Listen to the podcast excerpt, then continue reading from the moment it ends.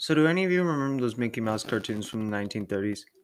The ones that were just put out on DVD a few years ago? Well, I hear there's one that was unreleased to even the most avid classic Disney fans. According to sources, it's nothing special.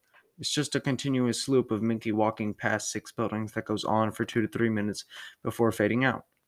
Unlike the cutesy tunes put in normally, however, the song on this cartoon was not a song at all. Just a constant banging on a piano for a minute and a half before going to white noise for the remainder of the film. It wasn't the jolly old Mickey we've come to love either. Mickey wasn't dancing, not even smiling, just uh, just kind of walking as if you or I were walking with a normal facial expression. For some reason, his head tilted side to side as he kept up this dismissal look. Up until about a year or two ago, everyone believed that after it cut to black, that was it. When Leonard Maltin was reviewing the cartoon to be put in the complete series, he decided it was too junk to be in the DP, but he wanted to have a digital copy due to the fact that it was a creation of Walt. When he had a digitalized version up on his computer to look at the file, he noticed something. The cartoon was actually 9 minutes and 4 seconds long. This is what my source emailed to me in full. He is a personal assistant of one of the higher executives at Disney and an acquaintance of Mr. Martin himself. After it cut to black, it stayed like that until the sixth minute before going back into Mickey walking. The sound was different this time. It was a murmur. It wasn't a language, but more like a gurgled cry. As the noise got more indistinguishable and loud over the next minute, the picture began to get weird.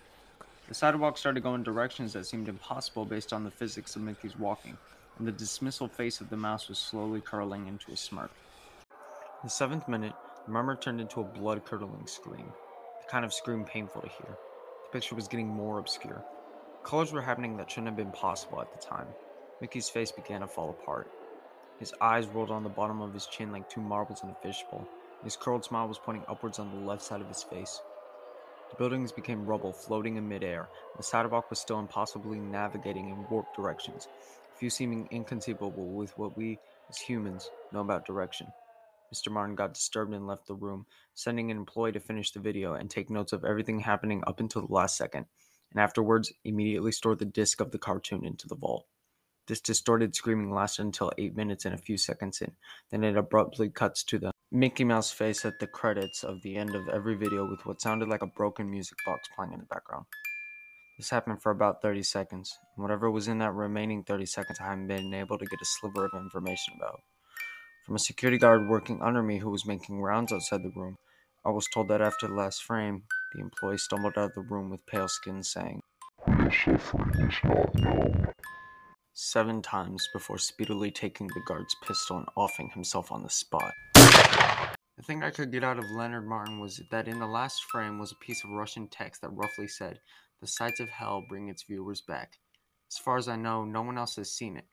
There have been dozens of attempts of getting the file on rapid share by employees inside the studios, all of whom have been promptly terminated from their jobs. Whether it's upline or not is up for debate, but if rumors serve me right, it's online somewhere under suicidemouse.av. If you ever find a copy of the film, I want you to never view it, and to contact me by phone immediately, regardless of the time. When a Disney death is covered up as well as this, it has to mean something huge. I have yet to find a copy of this, but it is out there. I know it.